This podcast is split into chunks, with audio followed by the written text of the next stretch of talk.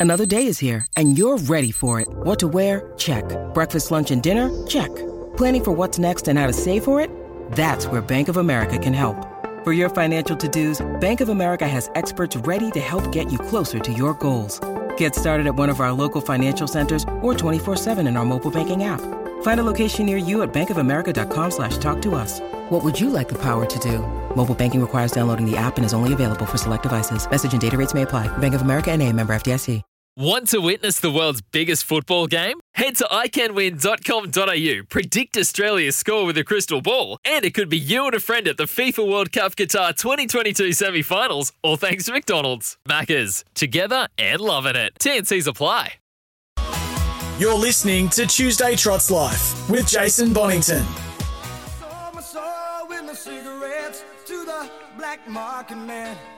I've had the Vietnam cold turkey from the ocean to the silver. Good morning and welcome back to Trots Live. It's only I- JD back on deck loves the Australian the anthems, um, and there's another one for us. And um, he's an Australian hero, professional punter Matt Leppard on the line. No, I was Oh, sorry, mate. you were close. You were nominated, but unfortunately Probably- uh, felt the final Probably hurdle. not being born here. That probably doesn't uh, put me in the category.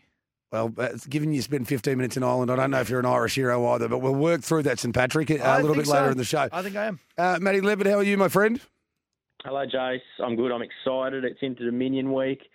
Um, I didn't go to the Breeders' Crown on the weekend just because the weather was dreadful, and I'm sort of glad that I'd stayed at home because of the weather. But I'm sort of ruining the fact that I didn't go because I missed out on seeing Captain Ravishing do his thing.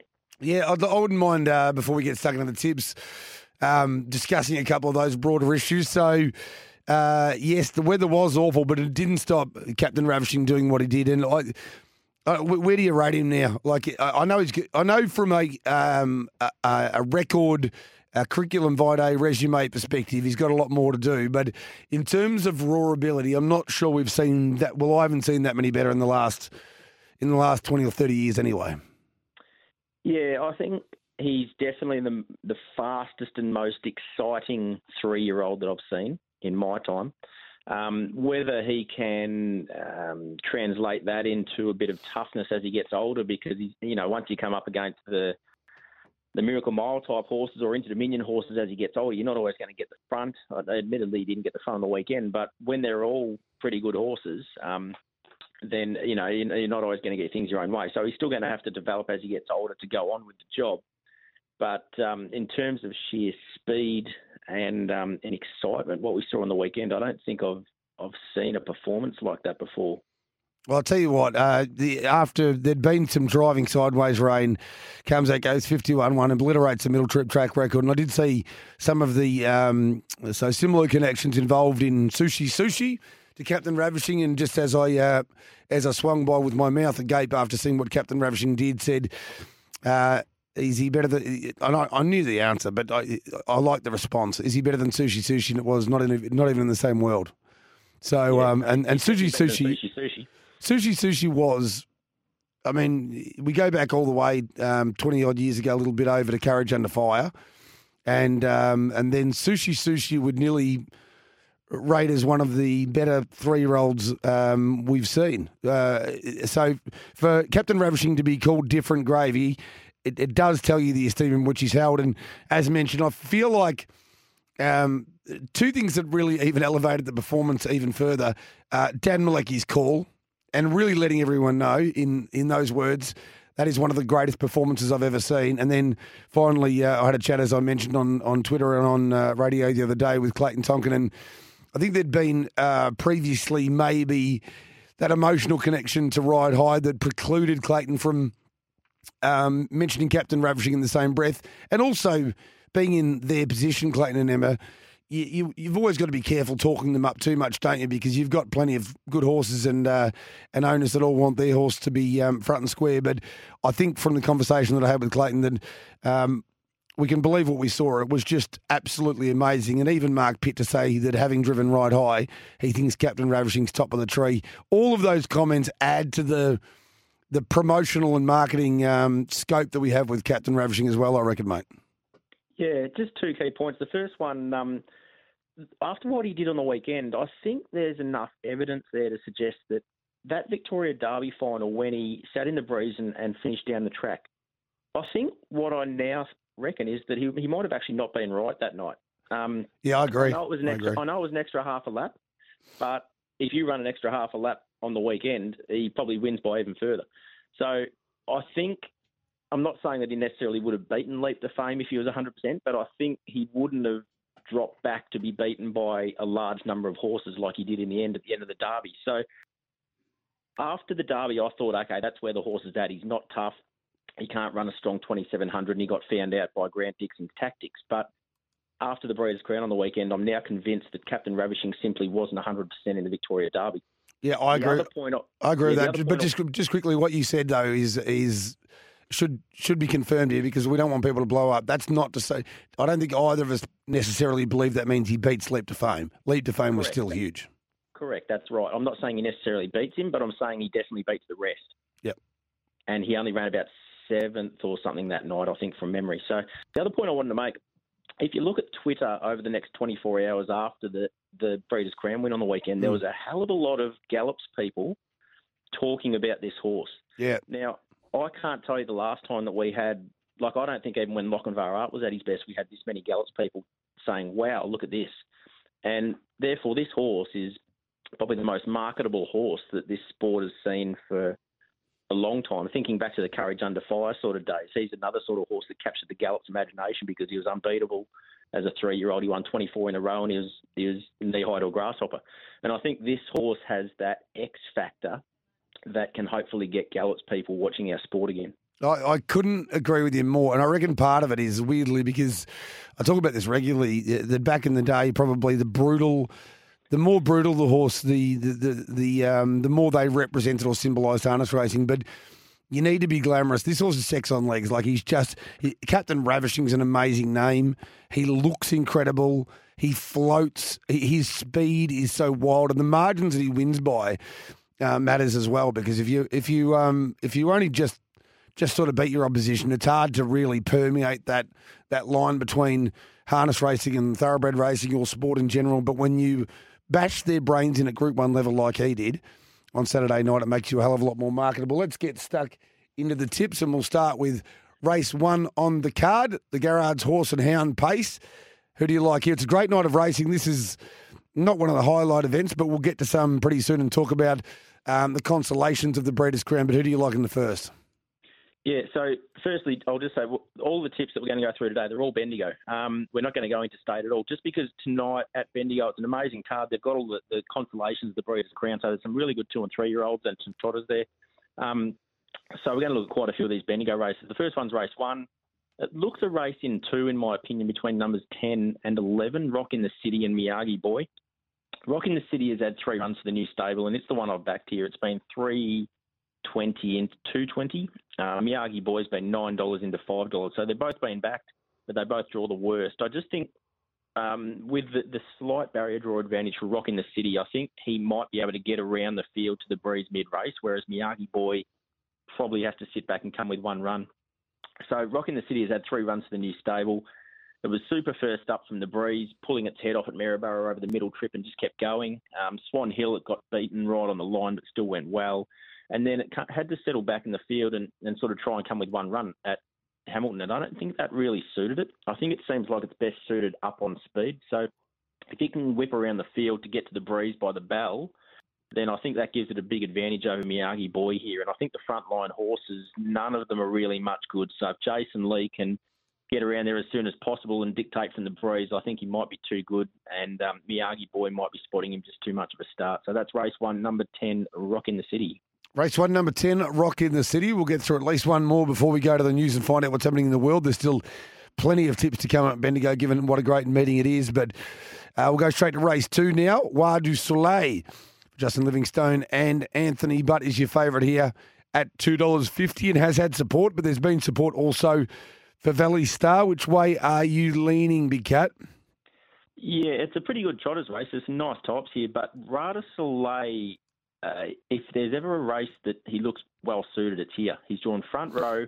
It's only over the 1650, the short course, which really suits him because when he leads, he can start pulling quite a bit.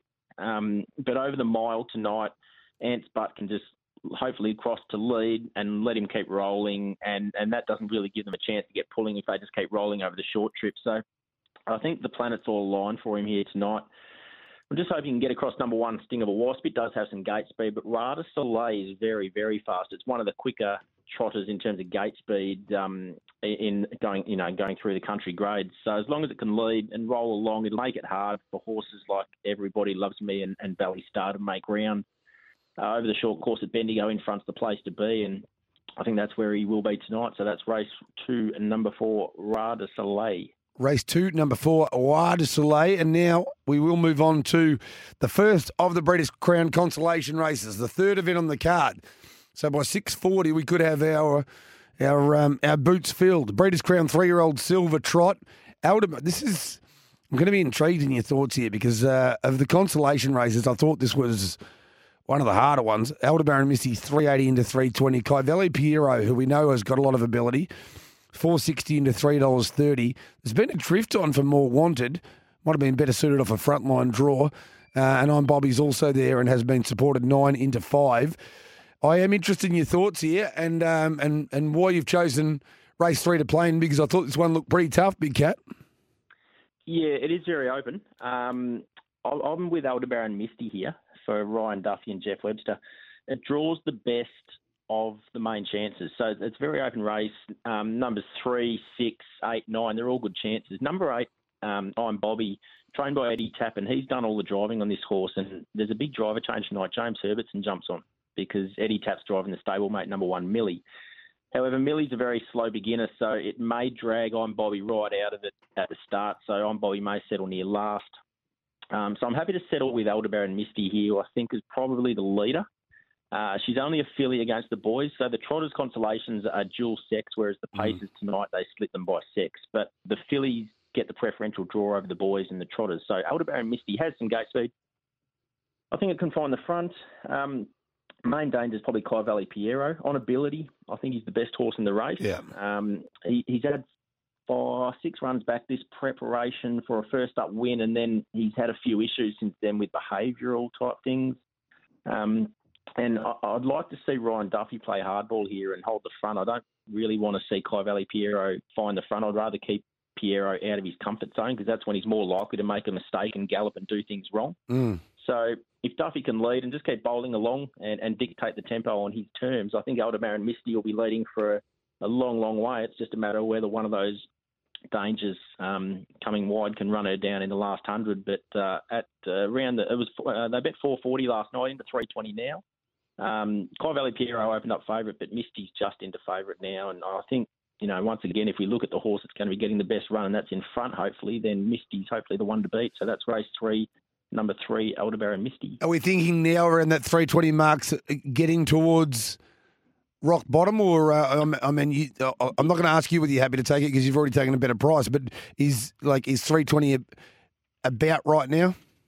Come race time, I think all of these main four chances will start at least the price they are. I think that the market's found them all now, and then once the percentages get down from the, at the moment they're betting about 131%, but when they get close to race time, and the market percentages get down, then the odds will all just um, quite sort of evenly drift out. I think so. There's no need to dive in at 320. I think you'll get at least that come race time.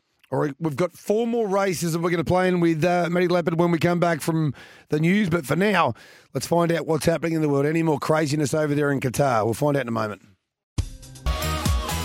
You're listening to Tuesday Trots Life with Jason Bonington.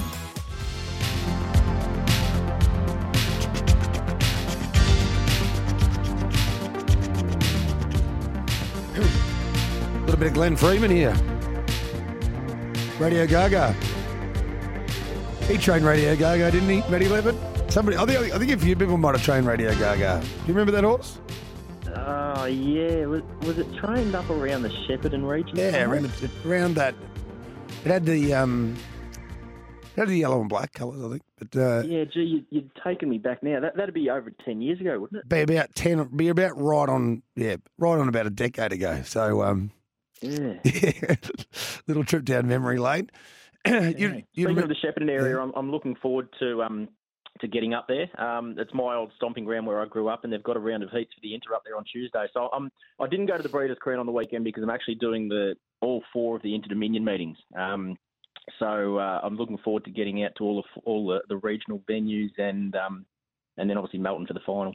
And for those who don't know, that's Ballarat on Saturday night into Shepparton on Tuesday, down to my stomping ground, Beckley Park, Geelong the following Saturday, and then we wait a week for the Inter Dominion Grand Final on what will be December 10 at Tabcorp Park, Melton. Um, that's a fair old. Uh, they're, they're going to be some road trips, but I'll tell you what, it is. It, it, it is it is just amazingly special the whole thing, and I'm very pleased. I know there's been some conjecture about Shepparton getting um, getting heats, but they really deserve it. Um, the track there, the track there is amazing. The atmosphere that they will get even on a Tuesday night because it's a trotting town will be superb. Um, it's a tick for me. Yeah, Shepparton. For those who, who don't know, Shepparton doesn't actually have a Gallops track. Um, the nearest Gallops track is Tatura, which is sort of 15 or 20 minutes away. But Shepparton doesn't actually have a, a Gallops track, so therefore harness racing is, I guess you could say, the main co- racing code in the town.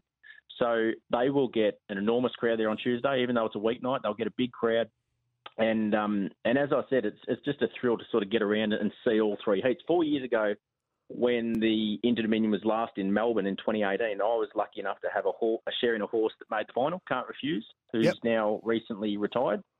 Um, and to this day, um, having a runner in a hometown Inter Dominion final is still, even though he only ran seventh, I, I think it's still the biggest thrill I've had in ownership in the sport. Um, so those who do have a runner this year, um, make the most of it, enjoy it, and I hope you all make the final. Everybody will be living the uh, the same dream, and it is the Inter Dominion. It means something else for those who love harness racing. Right, race five, first leg of the quaddy tonight, and they've basically just paired off. Well, there's there's three star celebrities out. Um, but had to be out anyway, didn't it? Because it went through the uh, went through the final. So for some reason, there's been some massive market moves at the top of the market here. But last year, 12 months ago, a nutcase named Beach Memories I backed in the very same race, I think, um, or, or one of these uh, consos for either the the Vicbred or the um, or the Breeders' Crown. I reckon it was Breeders' Crown, and she won. She is a nutcase. She's the one I'd be going with, but you you might be going a different way. What do you like in race five here, Big Cat? Yeah, I've been burned a lot Yes. by beach memories Oh, over the last few months. Um, so I, I just I've sacked her. I just simply can't back her anymore because the bottom line is she she doesn't seem to score up with them very often. No. And even when she does score up with them, she still sort of starts ten or fifteen metres behind them. Um, she wasn't really doing this as a two-year-old, but there's she's got to be in her bonnet now as a three-year-old, and and I've noticed that Moran has essentially handed over the reins to to Alfred permanently now. Well, Whether that's because he, Oh, he, he he feels that sacked her as well, I think, in, in, in terms of that part of it. But her worst performance ever. Uh, I was on track at Melton, and she she was just bucking like a rodeo horse before the start. And uh, I think I think Sal said that uh, this isn't how I want to live my life. So he'll conti- continue to train her for some time, maybe, but the puppet will be driving. Yes. Yeah, um, but uh, for that reason, I'll back number two, our little Jet, who is the complete opposite to Beach Memory. She's a really professional little racehorse. Gets the good draw here. Um, gate two has gate speed. Um, Kate Gath goes on, looks the leader in my opinion. There are a few Emma Stewart stablemates drawn out wider. Uh, Mark Pitt is driving Joe and Joe, and he's normally the stable driver, but I wouldn't read too much into that in terms of which is the stable elect here. I think um, the owners of our little jet get their chance here, so they'll want to lead and hold the lead and give her a chance in front. And I think she she can get the job done. Um, Beach Memories will probably have to go around and see outsider at some stage if she scores up with them. But if they're running around the 155 mile rate, then Beach Memories has to work even harder to loop the field. And um, and our little jet, she's she's going okay in the semi final. She ran seventh, which means she was the first one to miss out from making the final and um, and she was off the pegs that day. So on the pegs tonight, on a pegs track in Bendigo, I just think she's the one to beat. She's already been six uh, five fifty into three dollars, and I think she will start favourite. So that's race five, number two, our little jet. Yeah, and uh, j- just just to clarify there, I, I don't even know if I'll back Beach Memories myself. I probably will, but I'll say this: I reckon if they ever sorted her out, she'd be um, you know, one of the best two or three of her generation going around. That's how good she is. But um, let's go with our little jet from the Big Cat as the more professional one that's going to be in the right spot, not 15 metres behind them at the start. Race six, the draws have really. Well, you, if you're on Brutally Handsome here, and I suspect you are, uh, they've given you a, a very lovely price because you look at the front line and um, he's the only winning chance off the front row. And when you look at that situation, yes, there might be some handy ones off the second line, but Brutally Handsome's going to pinch a nice little march on them early, I would say here, Big Cat. Yeah, um, I'm surprised they went up the price they did. They opened 390 into 220 now, and I think um, the punters have seen it the same way as me, and that is that Brutally Handsome crosses to the pegs with all its main dangers drawn either wide or on the back row. Beach Villa on ability has the ability to win. It's drawn the outside gate here though, but uh, it's turning into a bit of a, a money muncher. It's a former star two-year-old, but this season, very very disappointing horse who on occasions can really get pulling hard. In the semi-final, it sat on the back of Captain Ravishing and, and got pulling and, and dropped out, ran seventh, and beaten 39 metres, so missed the final. Um, Brutally Handsome has gate speed, so I think it's got the gate speed to lead here, and I wouldn't mind seeing it hold the front in this sort of race. Um, I don't think there's any need to hand up to Beach Villa because if it's posted in the breeze, Beach Villa is cactus. It can't win the way it's going from the breeze. Off your rocker, Crocker is a New South Wales horse who's had one run under Emma Stewart's name down here in the semi-finals, but if it stays on the pegs at the start, it's going to be three pegs at best, and it's hard from three pegs when you've got the favourite in front, hopefully dictating. So, off your rocker Crocker, I thought at three ten from inside back row probably looks a bit short here.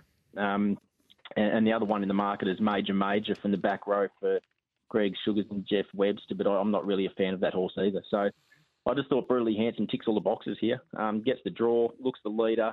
Its runs in the, the heat in the semi final have been quite good. So that's race six, number two, Brutally Handsome for Ryan Duffy.